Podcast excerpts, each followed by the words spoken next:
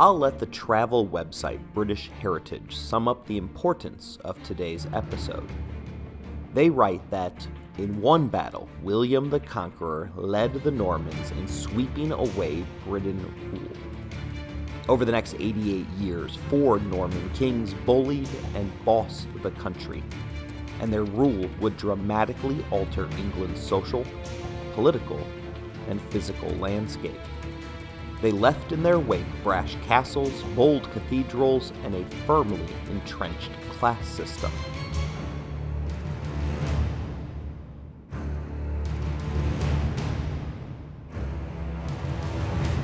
You're listening to Empires, Anarchy, and Other Notable Moments, a podcast designed for deep dives that assist in the teaching of history. This is the fourth of five episodes regarding the life of William the Conqueror.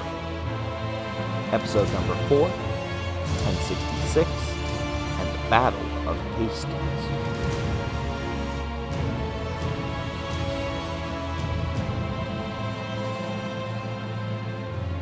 Our prior three episodes looked at the backstories that led Harold Godwinson, Harold Hardrada, and William the Conqueror to the shores of England in 1066. In this episode, we finally focus on the clash of civilizations that set in motion the next era of world history. But we still have some backstory to fill in before we get to the Battle of Stamford Bridge and then to Hastings itself. Tostig was the brother of Harold Godwinson, the man who will be officially named heir to King Edward the Confessor.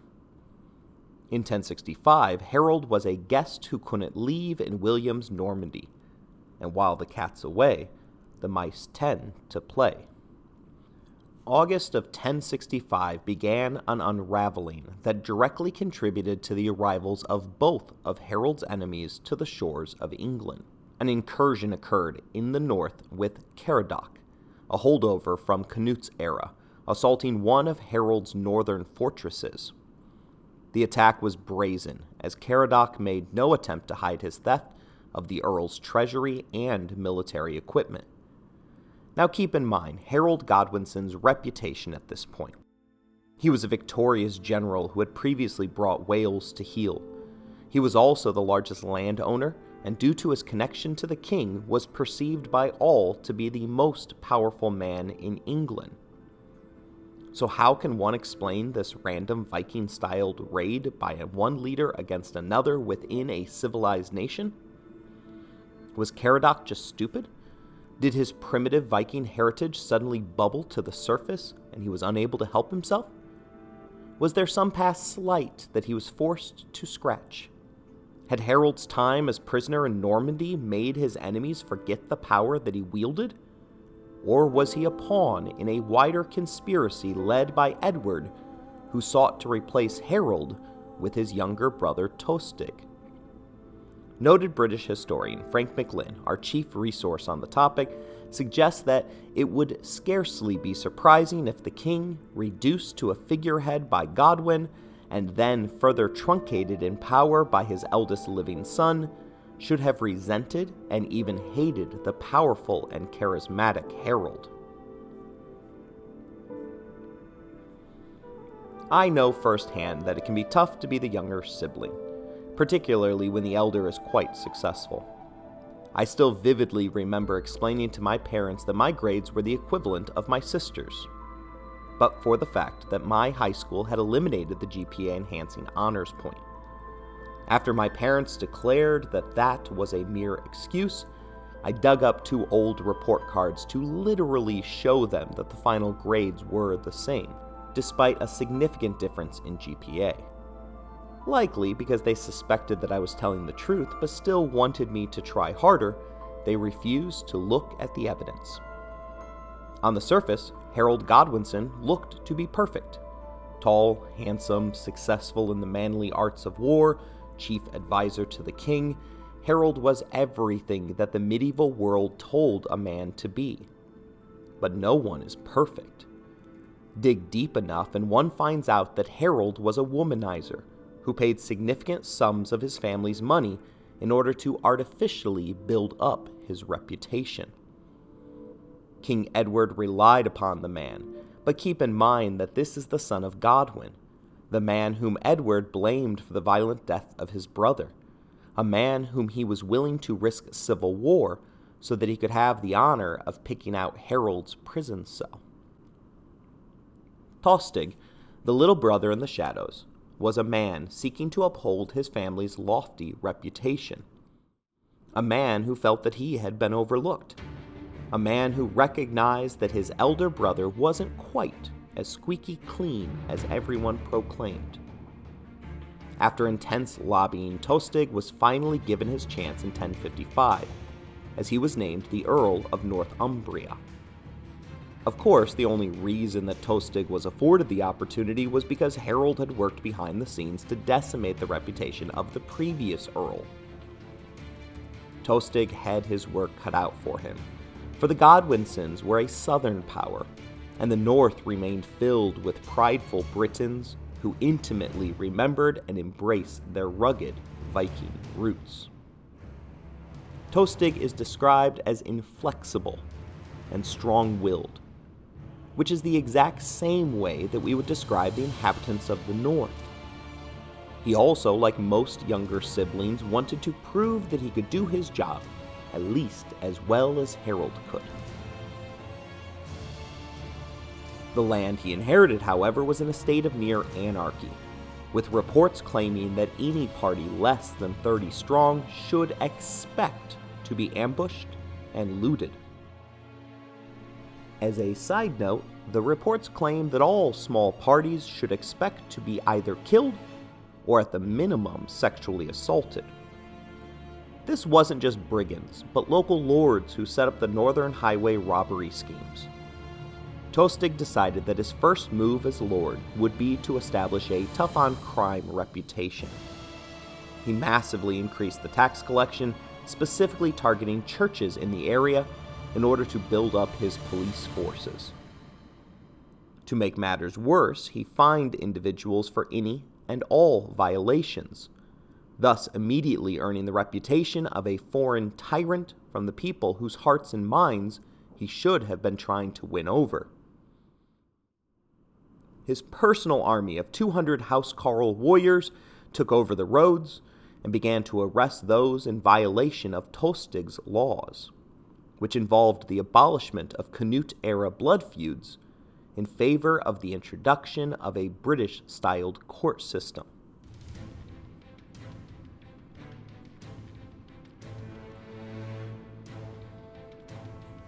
Northern England has always been challenging to rule. If you need a literal reminder of this fact, you only have to travel to the border between England and Scotland to touch Hadrian's Wall. The still standing, 73 mile long physical barrier originally served to keep the barbaric Caledonian warriors from the civilized Roman England. The British Museum has perhaps the greatest painting of all time in John White's 16th century Caledonian warrior.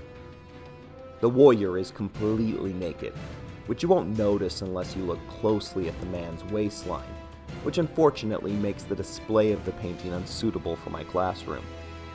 The unnamed warrior is entirely blue and covered with tattoos, including a serpentine dragon wrapped from each shoulder to wrist.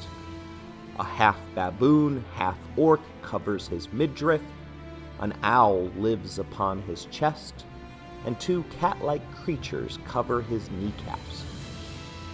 Further down, scales adorn his calves.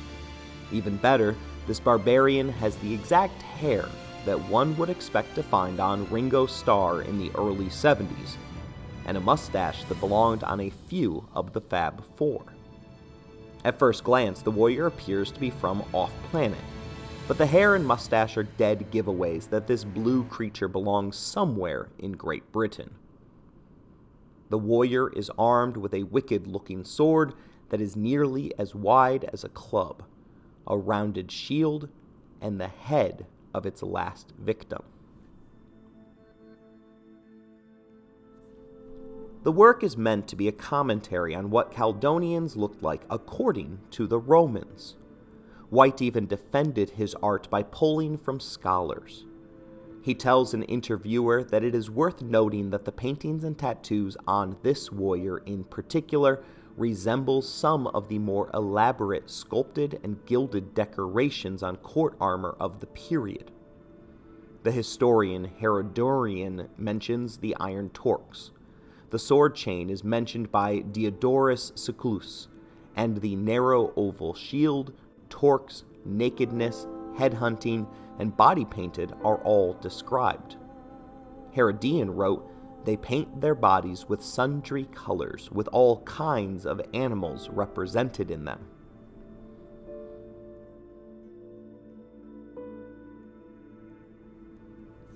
Tostig faced the successors of the Caledonians, the equally fierce and hard to control Scottish.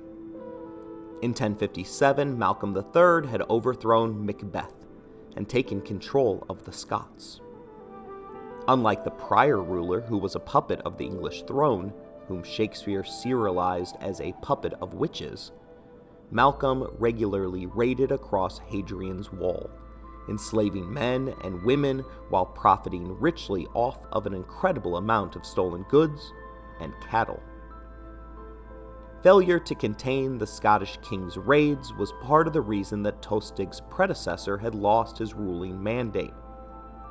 Rather than doubling down on his tough on crime policies, Tostig showed a deft touch, managing to make peace between the two peoples by ordering the return of territory that had been seized by prior rulers. It didn't take a shrewd politician to figure out that this was the only way to achieve lasting peace.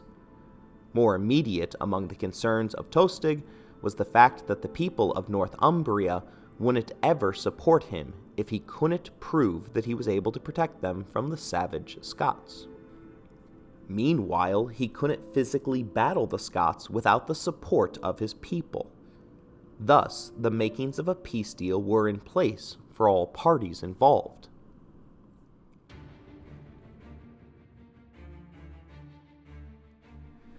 Just as things were beginning to settle down, a series of assassinations of separatist leaders occurred, and Tostig, as the man in charge, was held directly responsible by the powers that be in London. Although Tostig is a possible explanation for the killings, others point the finger at either Edward stirring the pot or Harold manipulating the affairs of his brother.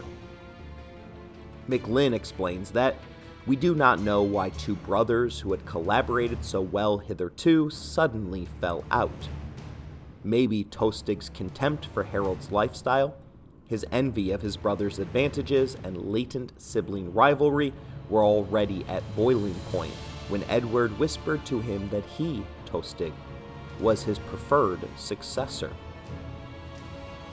That's right.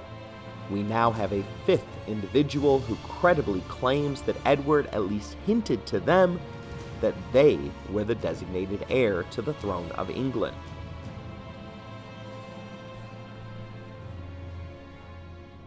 A massive rebellion in October of 1065 saw Tostig deposed, and the sons of the previous regime of the North were restored to power. Tostig's housecarls were executed by the new regime, and his treasury was plundered. In the span of less than a decade, Tostig had gone from the top of the world to the trash heap. Although it was well within his power to do so, Harold Godwinson, Tostig's brother, didn't move a muscle to come to his little brother's aid. The lack of movement further suggests that a secret backroom agreement had been agreed to between the crown and the usurpers. Tostig went so far as to publicly charge his brother with inciting the rebellion, to which Harold claimed that Tostig's heavy handed policies were the only cause of his downfall. Tostig continued to stomp his feet, demanding that Harold use the king's forces to restore him as the rightful ruler. But Harold declared that now was not the time to begin what would surely amount to a civil war. It was at this point that the king finally stepped in between the feuding siblings. The feud had lingered publicly for so long that it furthered the credibility behind rumors that Edward was utilizing Tostig in order to minimize the role of his most powerful advisor. Godwinson was promptly ordered to mobilize England's military forces to restore order in the north, risking the civil war that Harold had proclaimed as the most likely outcome of such an action. Cleverly, Harold slow played the order, sabotaging the mission by assigning all of England's top commanders to other lengthy tasks. Those that he couldn't find busy work for did actually assemble in order to show that he was complying with Edward's orders. Once together, however, they unanimously followed Harold's lead by declaring that it was in the nation's best interest that the army shouldn't move an inch until the full forces were able to be arrayed.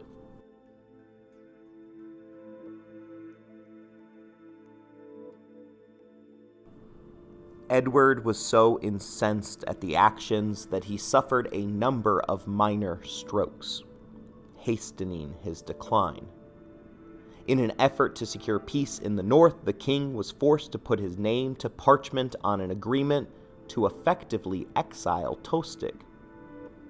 Faced with declining health, this act was the last time that Edward would ever leave his bedroom, and by November of 1065, it was checkmate in the game for who would be the next king.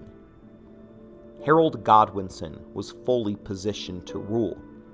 He was running the day to day operations for a king who was now fully incapacitated. He held the full loyalty of the nation's military might. He was respected by the commoners for his deft hand at avoiding conflict and he remained by far the richest and most well known landowner on the entire island.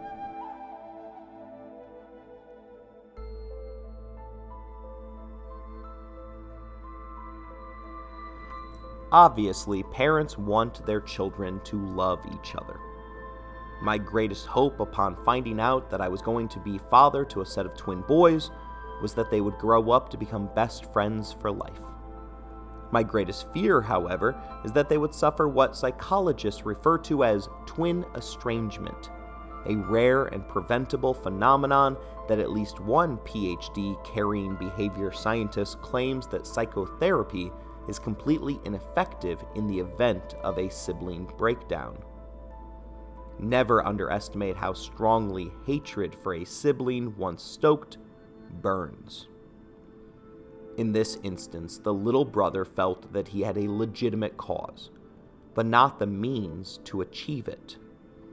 In his search for allies, he first sailed to the court of his brother in law, Baldwin of Flanders. Here, Tostig received ships and funding. Next, he sought out William in Normandy, the man whom his brother feared most. William was already deep into planning his own invasion and coordinated with Tostig regarding coastal raids that would serve to test England's defenses.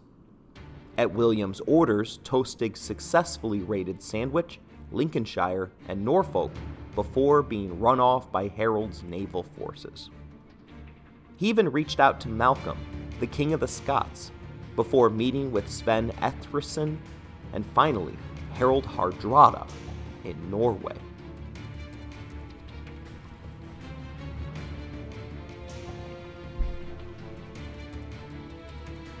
It was at the last stop that Tostig influenced the events of 1066 the most. William was always going to invade England, but Harold didn't have any concrete plans to recreate Canute's empire. Just the daydream that it would be pretty cool if he could. Tostig painted King Harold Hardrada a lovely picture of an England on the verge of a civil war he touched up his story with plenty of details that from afar, perhaps as far away as Norway, one could gaze on the painting and see exactly what the storyteller wanted them to see. But upon close inspection, one realizes that the painting's details don't make any sense. proclaiming that if he could just manage to successfully land in the north, Tostig, as the rightful ruler, would be able to assemble a sizable force of loyalists to join Hardrada's forces. He pledged that he would be happy to serve beneath the great Viking warrior, despite clearly having his own dreams of sitting on the throne of England. Publicly, however, he sang all the right notes, proclaiming that all of the glory would be reserved for the Viking king. He made no mention of the fact that a Norman army was also contemplating a southern invasion, meaning that even if Hardrada were to be victorious, it would be unlikely that he would be able to hold the kingdom for long. After all, King Harold had already experienced combat with the highly effective Normans during his previous wars in Italy as a Byzantine mercenary.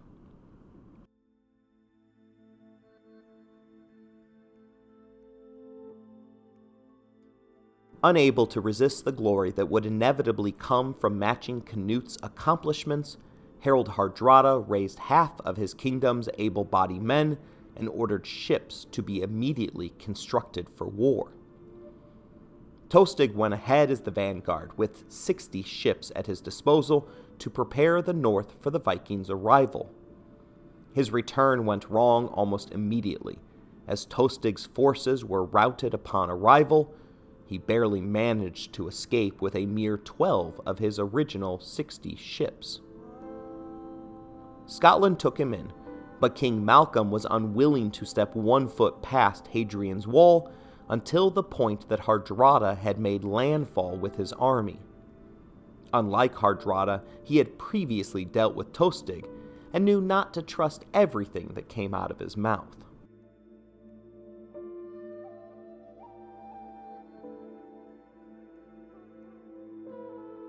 By the time of Tostig's return, Harold had already been named and crowned as King of England.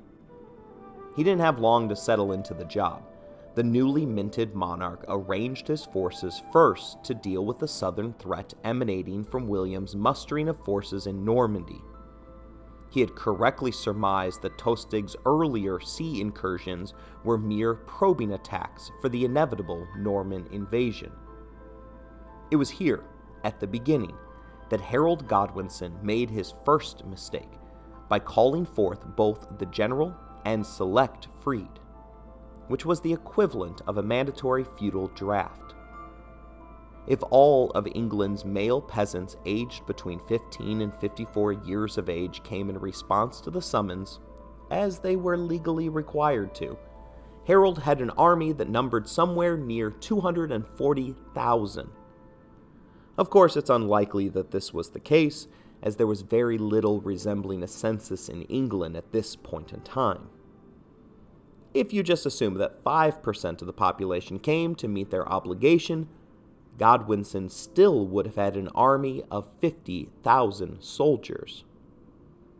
Compare that to William's 14,000 men and Hardrada's 11,000, as well as the fact that Godwinson was a battle tested commander and they were defending home territory. And one begins to wonder how England came to be conquered. The size of the force that he assembled was enough to again raise widespread objections within William's court. A bit of select poisonings here and there settled the crowd down.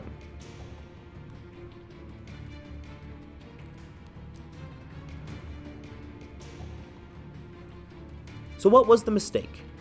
Harold's forces were under the feudal contract, which explicitly stated that peasants were only obligated to perform 40 days of military service. After that, they were free to leave. William's informants properly identified the forces assembled against them, and then the Duke of Normandy cleverly decided to wait on his side of the channel. Unlike Harold's English, Normandy's forces were all tied directly to him, rather than feudal law. He assembled them at Dives on the 4th of August, before releasing one of Harold's spies so that the man could report back to the king that the launching of the long planned invasion was imminent.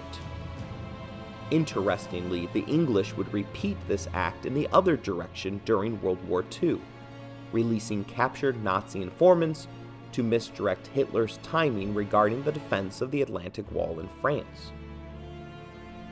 William was better able to handle a delay than his English counterpart, for rather than claiming that military service was a legal necessity, William paid his men out of his own pocket, making sure that their morale remained high.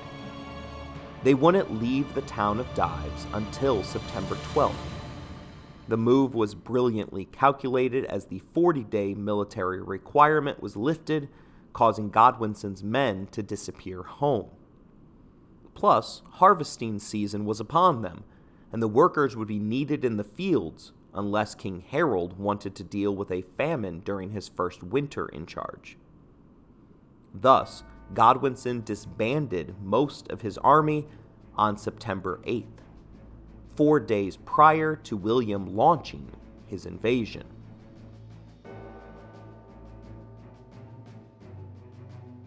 Crossing the English Channel wasn't easy going for the former Vikings, and a number of ships were destroyed in the crossing.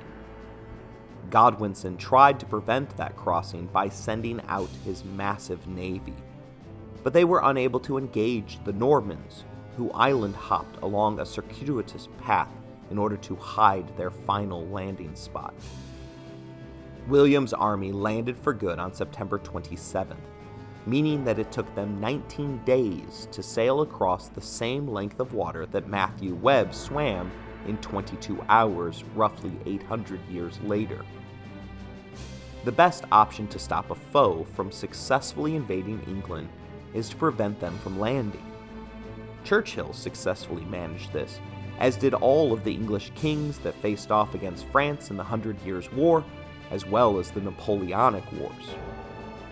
Godwinson was unable to prevent the crossing in part because while William was playing cat and mouse, the king received word that Tostig's northern landing was just a precursor to a massive Norwegian army.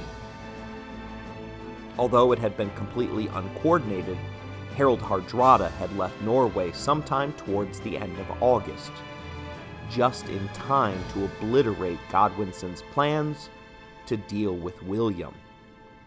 One wonders how much Harold cursed his brother Tostig's name for leading death directly to his doorstep.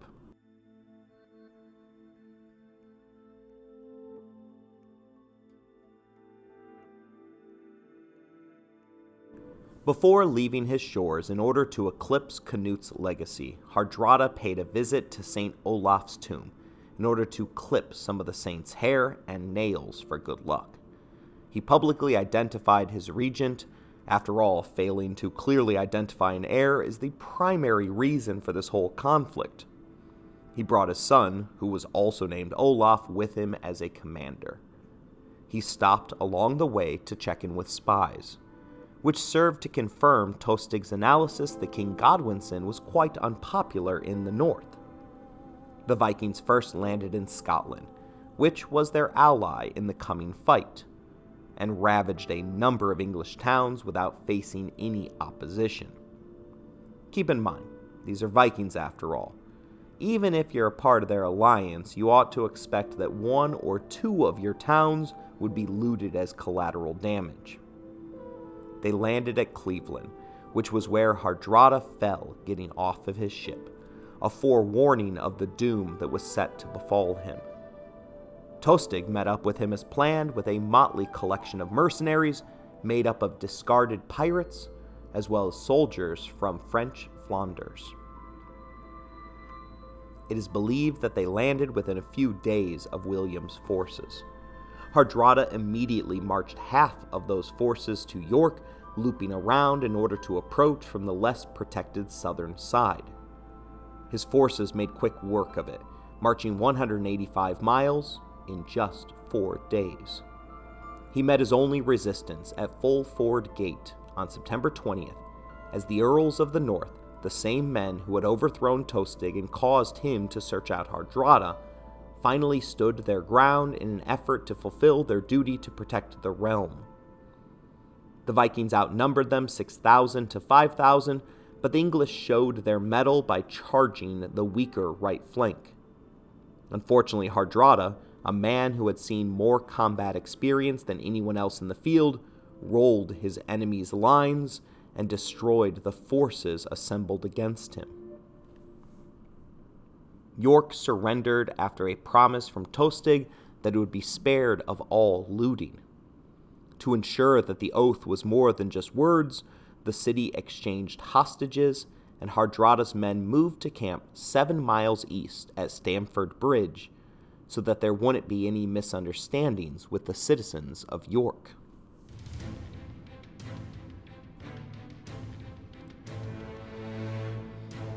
The fall of York put King Godwinson in between the proverbial rock and a hard place. The failure of his stopgap northern forces left the entire nation exposed to invasion from the north. Although he viewed the larger threat to be coming from Normandy, he made a split second decision to proceed north via intense forced marches in order to catch the Viking forces by surprise. He left a small contingent at key chokeholds in the south in the hope that he could bottle up William until such a time that he would be able to return and deal with him properly. While his motives are unclear, it is known that he began his northern sojourn before Hardrada had taken York. The stress of these days and their forced marches left Harold, the soldier, ill for much of the month. The histories of the time continually reference what is described as constant pain in his leg, and that he often fell into lucid trances, which he proclaimed promised him the last laugh.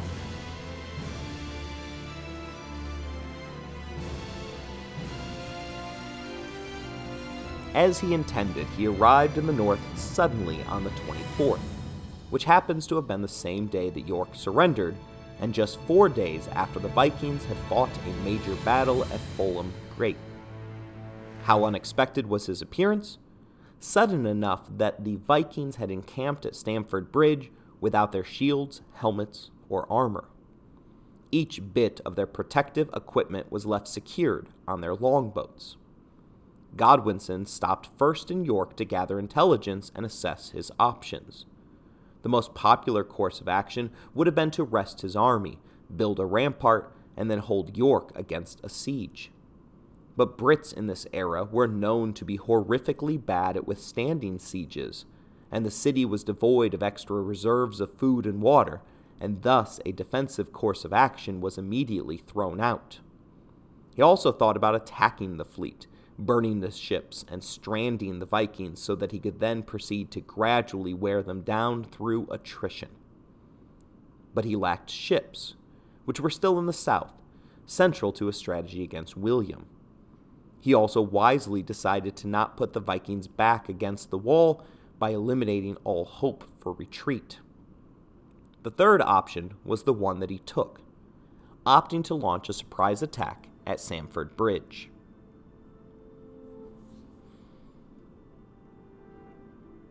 His army of housecarls once again suited up and marched the seven miles along ancient Roman roads. The Vikings were quite comfortable in these domains that Tostig had promised would be sympathetic to Hardrada's cause and didn't have any warning regarding their opposition until the soldiers' heads crested the brow of a slope a mile and a half away. It is hard to imagine a force that was more disarrayed than the armorless Vikings, who at that particular moment were deep into the process of corralling local cows.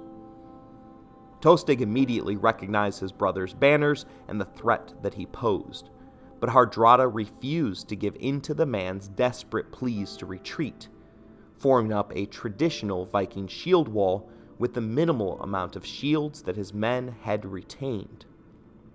At some point during the confusion, the Viking lord was thrown from his horse but laughed it off, lying to his men that it was a sign of good luck in this country. Honorably, Godwinson gave them a chance to give up. After all, he needed his men alive to fight William. He came face to face with Hardrada, pretending to be his own messenger. Why, no one can figure, considering that Tostig, his brother, was one of those chosen to parley with him. Godwinson, talking in the third person, promised Tostig that the king would grant him one third of England. Again, there's a clear lack of intelligence in these events, as it seems that Godwinson believed Tostig to be the major player leading the forces arrayed against him. The king's brother asked what Hardrada would get for the trouble of raising an army and crossing the North Sea.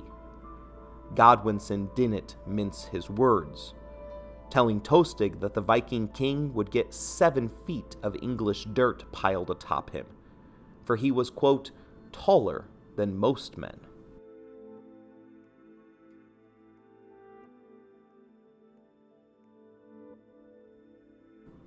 After the king left without a peace agreement, Hardrada, who spoke very little English, finally found out that he had been conversing with the King of England and openly wondered why they hadn't chopped him in half right then and there.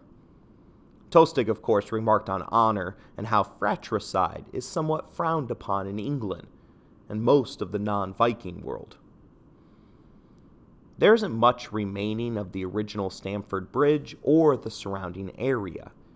In fact, one has to go out of their way in order to find the stone monument that resides across from a fish and chips shop. The 8x10 plaque that sits atop the old stone memorializes the entirety of the battle in one mere sentence. In fact, the only certainty that we absolutely know of comes from the name of the battle, telling us that there was a bridge involved. Historians remain perplexed as to exactly which bridge was the infamous Stamford Bridge but we can imagine the battle using the recollections of those that were there. The name Stamford Bridge is used by both Viking and British sources that chronicled the battle. Thus, it is assumed that the location was a well known waypoint back in the day. While it's possible that Tostig identified the location for them, the fact that the Viking sagas name it in their history suggests that it may have been a common rendezvous for exchanging prisoners.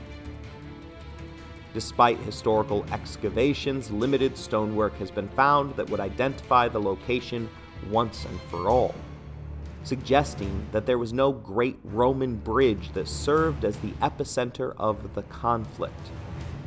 Rather, it is believed that the bridge served as a crossing for a ford or shallow river that was 2 feet deep and 100 feet wide, something that existed purely to make sure one didn't have to get their socks wet when getting from one side to another. As one might imagine, it is quite difficult to reconstruct a battlefield that we can't pinpoint. McLynn tells us that the battle started on the York side of the river, with the Vikings manning the approach to the bridge. Once they were pushed back and onto the bridge, there emerges a story in the Viking sagas regarding one giant unnamed Norwegian warrior who supposedly single handedly slain 40 of Godwinson's men with a fierce two handed battle axe. Although the longbow was known in England at this point in history, the Britons preferred hand to hand combat owing to their warrior ethos that had been developed during Canute's age. While it is unlikely that one warrior manned the bridge alone, the English histories tend to be just as fanciful in their depictions of the battle, including one story where a few men sneak onto a boat, sail under the bridge, and thrust a long pike up through the wooden planking to finally kill the unbeatable giant. Sometime in the afternoon, Godwinson's men took control of the bridge and were rewarded with the opportunity to confront Hardrada's main force, which had lined up in a bowed formation to ensure that they were not easily flanked.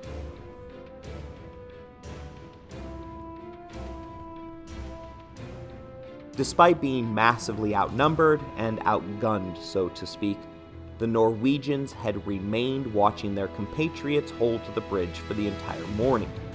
Only a small group had run off, hoping to secure immediate reinforcements from the ships.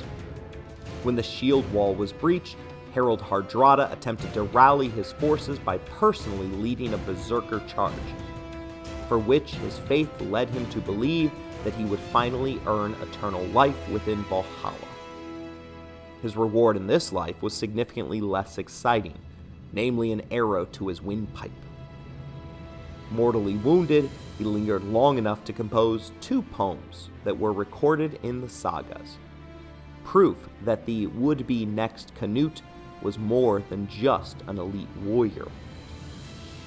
The first poem read like this We march forward in battle, array without our corselets to meet the dark blades.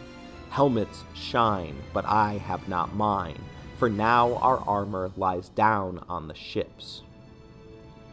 After thinking about his work for a moment, presumably with an arrow still protruding out of a portion of his throat, he sang out his second effort.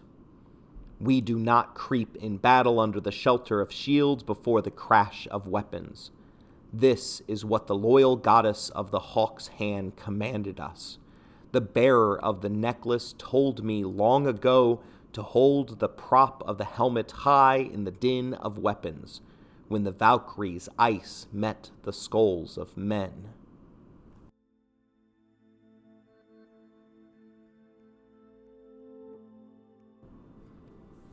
Harold Hardrada's death is used by historians to mark the official end of the Viking era.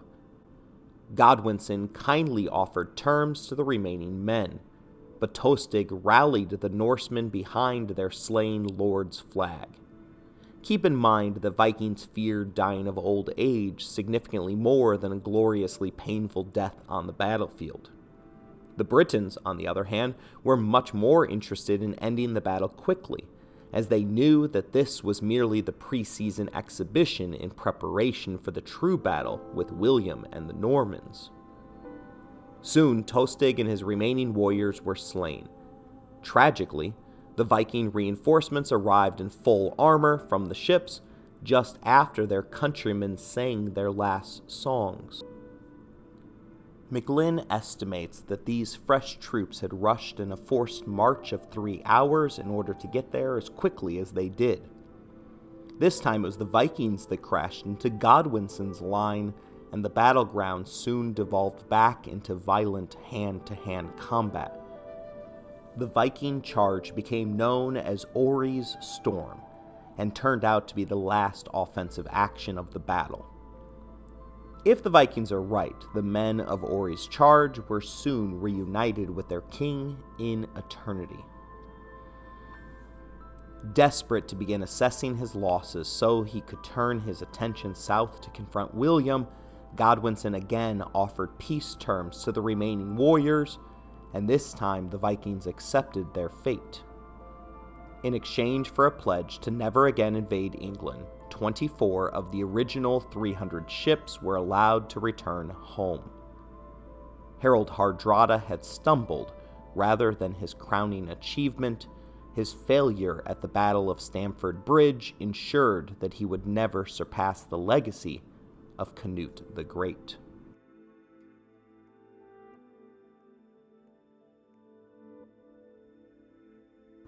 The decision of what to do next was the most significant decision of Harold Godwinson's life.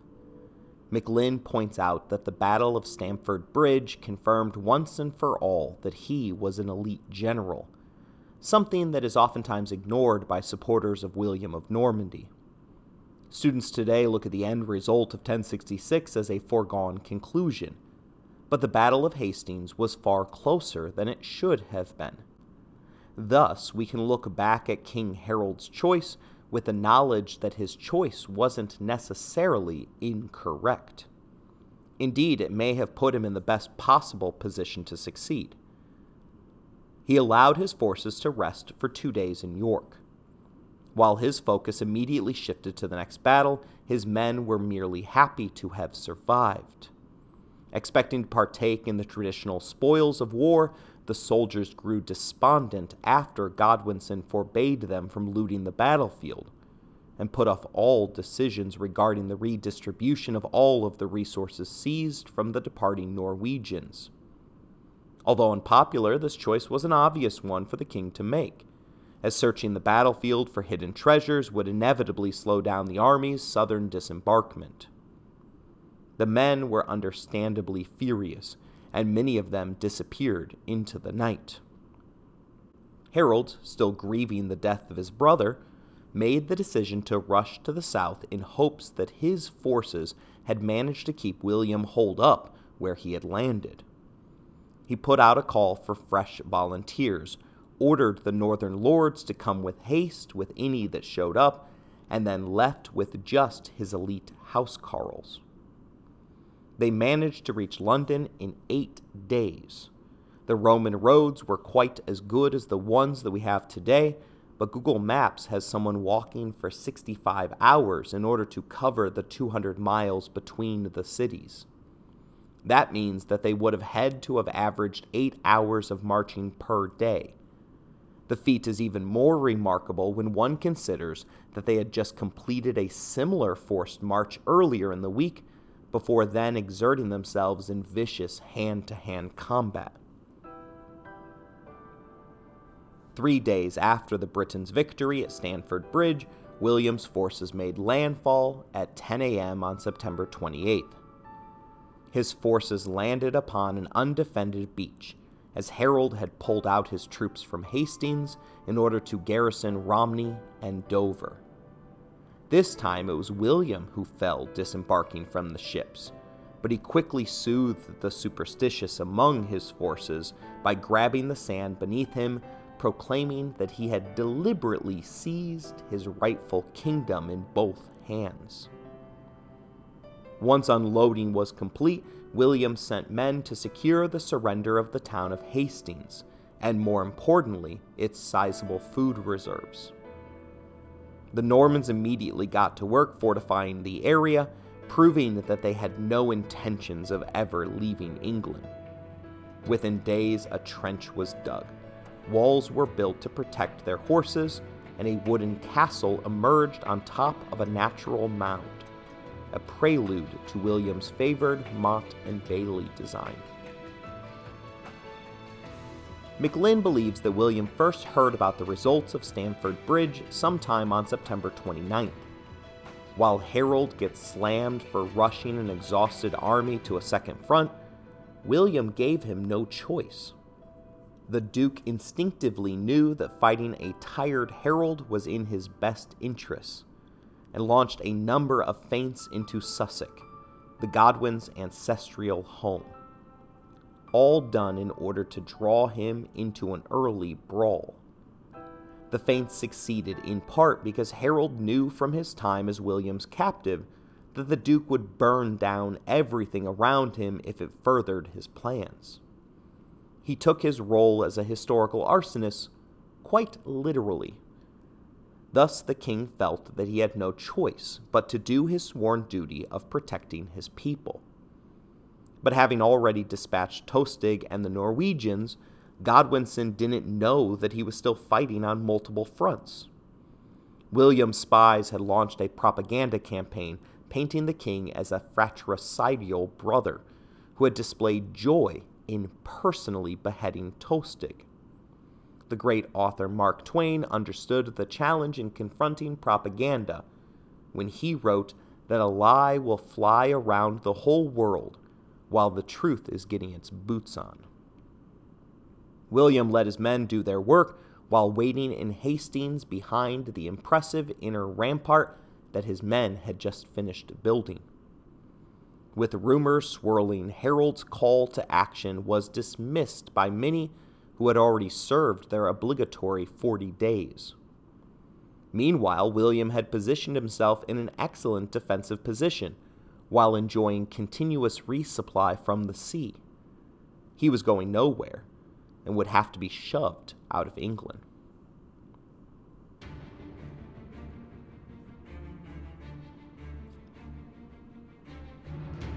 Upon arriving in London, Harold sought the recommendations of his advisers and God. One of the former suggested that it should be him, rather than the king, who led the troops into battle. Had Harold listened to this advice, there likely would have been a third major battle outside of London for the future of England. Instead of following this reasonable suggestion, Godwinson, the general, bet it all on a single roll of the dice. McLynn fleshes out the man's decision making, teaching that Harold was probably influenced by four main points. First, he could not be sure that William was not receiving reinforcements from the continent, and thus growing stronger every day. Secondly, as Lord and King, he felt morally bound to rescue his lands from the wrath of God treatment to which the Normans were subjecting them to. Thirdly, he felt overconfident after Stamford Bridge and may have dreamed of a second victory which would place him in the annals of the great conquerors of all time alongside Alexander the Great, Hannibal, and Julius Caesar. Fourthly, his strategy depended on bottling up William in the Hastings hinterland, which was in those days a peninsula with a narrow isthmus as the only means of access. It was October. Very soon, forage for the Norman war horses would dry up, and if confined on the peninsula, William would have no choice but to surrender. Still, the nameless advisor argued that most of those objectives could be achieved by embracing Fabian's scorched earth tactics, designed to deprive William of all available resources. If they moved the fleet to cut off his resupply, he would be besieged with no hope of advancing. Ego got in the way of strategy, however, as Harold refused to let any man face danger while he avoided it nor to let any of his citizens suffer more than could be avoided. Still, had he waited just a few weeks, he could have doubled the size of his forces. The southern Fyrd was summoned, and began another grueling forced march, this time covering 58 miles in three days in order to reach the vicinity of William's encampment on October 13th. Unlike at Stamford Bridge, his army had been detected early on by the Norman scouts. Harold's men rolled in about 2 a.m., and William's soldiers were all awake, at attention, and ready to fight. Any plans for a daring midnight raid were immediately scrapped by the Britons.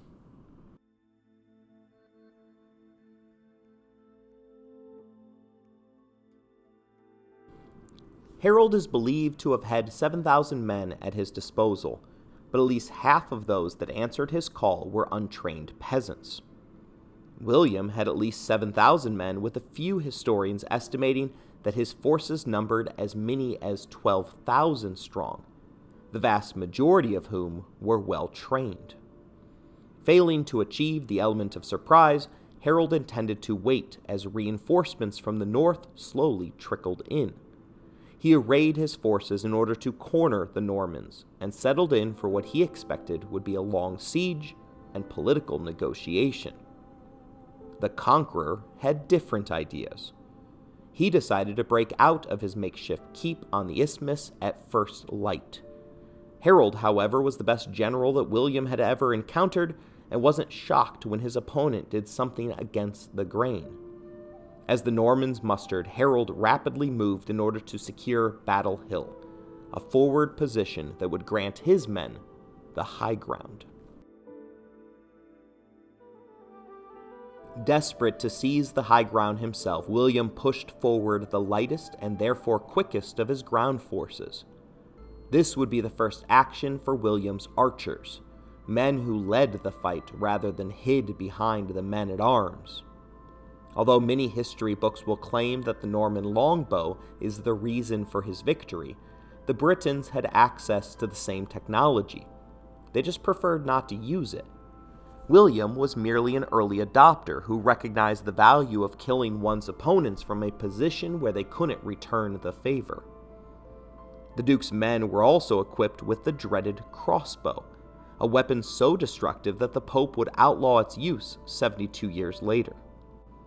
Harold's English won the race to the top of the battle hill, but in the process of securing their advantage, a large number of William's crossbows connected with shield breaking blasts, shattering their enemies' morale.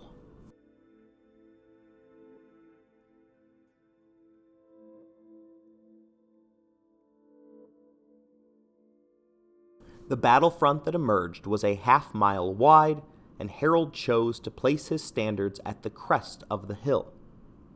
William's forces advanced wide, with the Duke selecting a mace for the occasion as he towered over his troops atop his Spanish war horse. His forces advanced towards the base of the hill and proceeded to narrow their ranks in order to deal with the Britons' turtle shell formation atop it. Both sides were aware of the fact that the defenders could expect to receive reinforcements each and every day. Thus, William was forced to take the hill and finish the clash with haste. The conqueror spoke to his men, reminding them that God was supportive of their cause. Just in case God himself had forgotten, he also publicly proclaimed that he would one day build a church on the site of the battle if he were granted victory. As the front formed, champions were selected to draw first blood, with a Norman warrior named Taillefer viciously killing his adversary before then charging alone at the Britons' shield wall. The second battle for England had finally begun.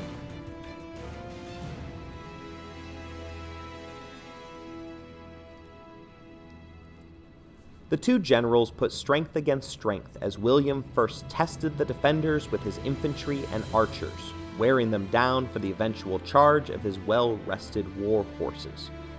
The Normans marched up Battle Hill in practiced formation, singing the Song of Roland in honor of the fallen Taillefer. A half hour later, the Britons turned back the assault with their housecarls, valiantly holding their ground. The Housecarls were the elite soldiers of England, and they were easily worth two of William's infantry. They fought side by side with trained precision, wielding giant two handed Danish war axes which could split a horse in half with one blow. But no one knew what they would be able to do against creatures which had been bred through the monasteries to be three times the size of the Britons' horses. The shield wall held and even managed to push the Norman war machine back. Harold seized on the moment, ordering an advance designed to surround his enemy. Like the Greek phalanx, a well trained Saxon shield wall manned by horse splitting axemen was impossible to stand against. The Normans were being forcibly shoved down the hill. William was thrown from his horse and had to remove his helmet to reassure his forces that he, and therefore his cause, still remained alive. Battles can be decided upon moments such as these moments where a few men lose heart and break, causing widespread fear that the others had missed a signal and were about to be swarmed and cut down where they stood.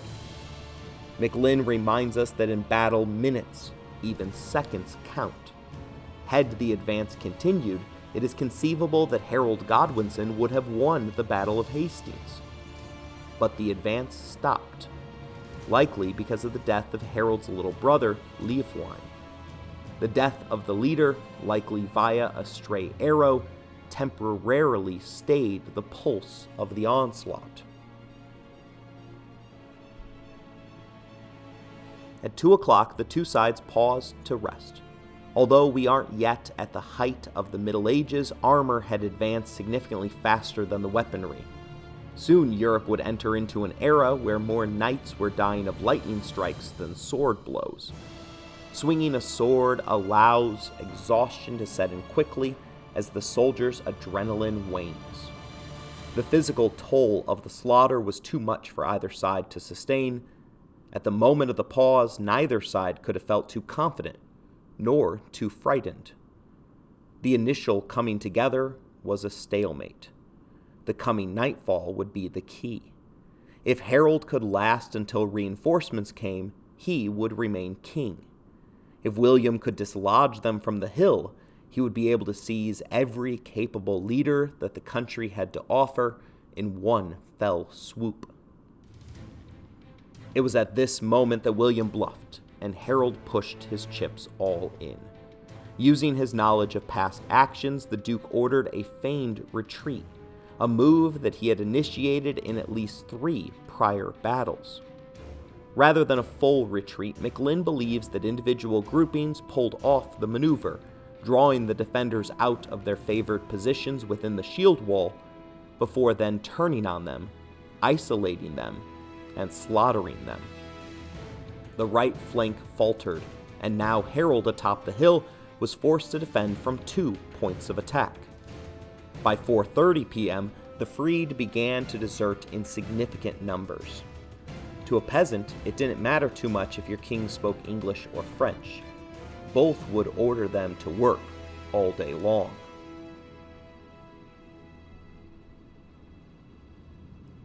As gaps opened up across the shield wall, Norman archers came to the forefront and took a high angle plunging trajectory. The Bayeux Tapestry shows Harold dying twice, the first of which involved him receiving an arrow in the eye, likely during this maneuver. Most historians believe that this is mistakenly labeled, and rather than Harold, depicts the death of his brother. As the shield wall broke, William charged in with his third horse of the day and was nearly killed in single combat after promptly having his third horse of the day cut out beneath him. Pockets of defenders fought back to back against overwhelming numbers, while others began to look after themselves via looting of the dead. Harold Godwinson was recognized by his standards, and rather than fighting him one on one, as he had boasted that he would do, William sent in a hand picked four man hit squad to finish off the king. This is the second description included within the Bayeux Tapestry. In this version of events, one knight ran King Godwinson through the chest with a lance, while a second cut off his head. Still, a third disemboweled him, and the fourth, not wanting to be left out, cut off his leg or perhaps what was between his legs. The House Carls continued to fight to the last man, all dying where they stood. The war was boiled down to a single day's battle, which was whittled down into a rout atop a hill, and then a slaughter. As the Duke's soldiers were mopping up, Harold's reinforcements began arriving just in time to surrender to the Norman commander atop Battle Hill. McLynn tells us that William camped for the night among the carnage of the fallen, deliberately pitching his tent amid the heaps of slaughtered. It was long after dusk before he took off his armor, received the plaudits of his troops, and at last sat down to eat and drink. At dawn, the Normans began burying their dead, and meanwhile, Saxon women came to the camp, asking for the bodies of their husbands, sons, and brothers. William allowed them to be removed for burial, then ordered Harold's dismembered corpse assembled for burial. Asserting his dominance, William decided that his predecessor lay to rest under a mound of stones at the foot of the sea cliff, with the inscription reading, By the Duke's command, Harold, you rest here, to guard the sea and shore.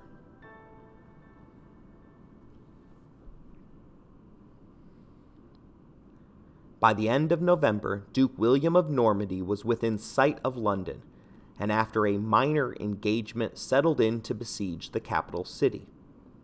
Without their king, however, the Britons were unable to muster a true defense, and within days handed over the crown to the Norman warlord. The events of 1066 began with the death of Edward the Confessor on January 5, 1066 they ended on Christmas Day, with William becoming England's first king of his name. His Norman citizens celebrated the occasion with widespread looting throughout the English capital. But what can you expect? They were Vikings, after all.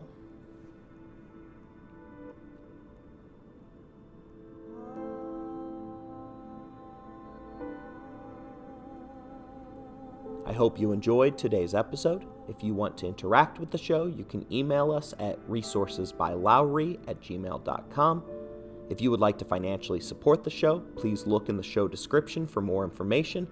As always, thank you for listening, rating the show, and spreading the word.